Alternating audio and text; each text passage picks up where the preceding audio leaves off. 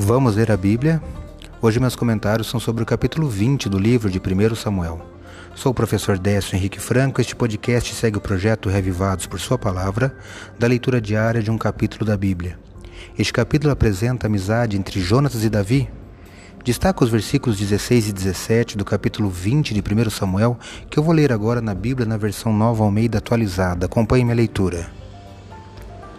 Assim, Jonatas fez aliança com a casa de Davi, dizendo: Que o Senhor vingue os inimigos de Davi. Jonatas fez com que Davi jurasse de novo pelo amor que lhe tinha, porque Jonatas o amava com todo o amor de sua alma. Eu li 1 Samuel capítulo 20, versos 16 e 17.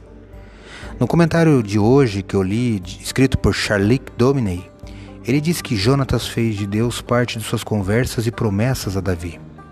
Ele procurou protegê-lo do perigo, até mesmo arriscando a própria vida.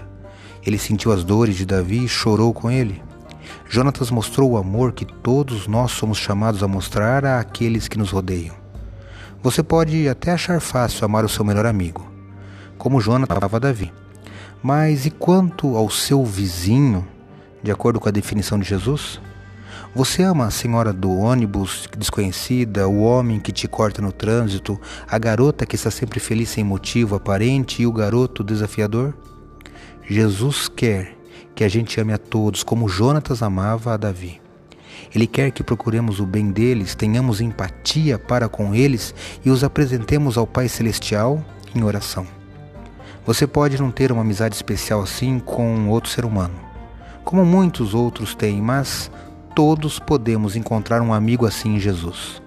Hoje, ao experimentar a fidelidade de Jesus, lembre-se de ser um amigo fiel. Leia hoje 1 Samuel, capítulo 20. Esse foi mais um episódio diário deste projeto de leitura da Bíblia apresentado por mim, Décio Henrique Franco. Um abraço e até amanhã.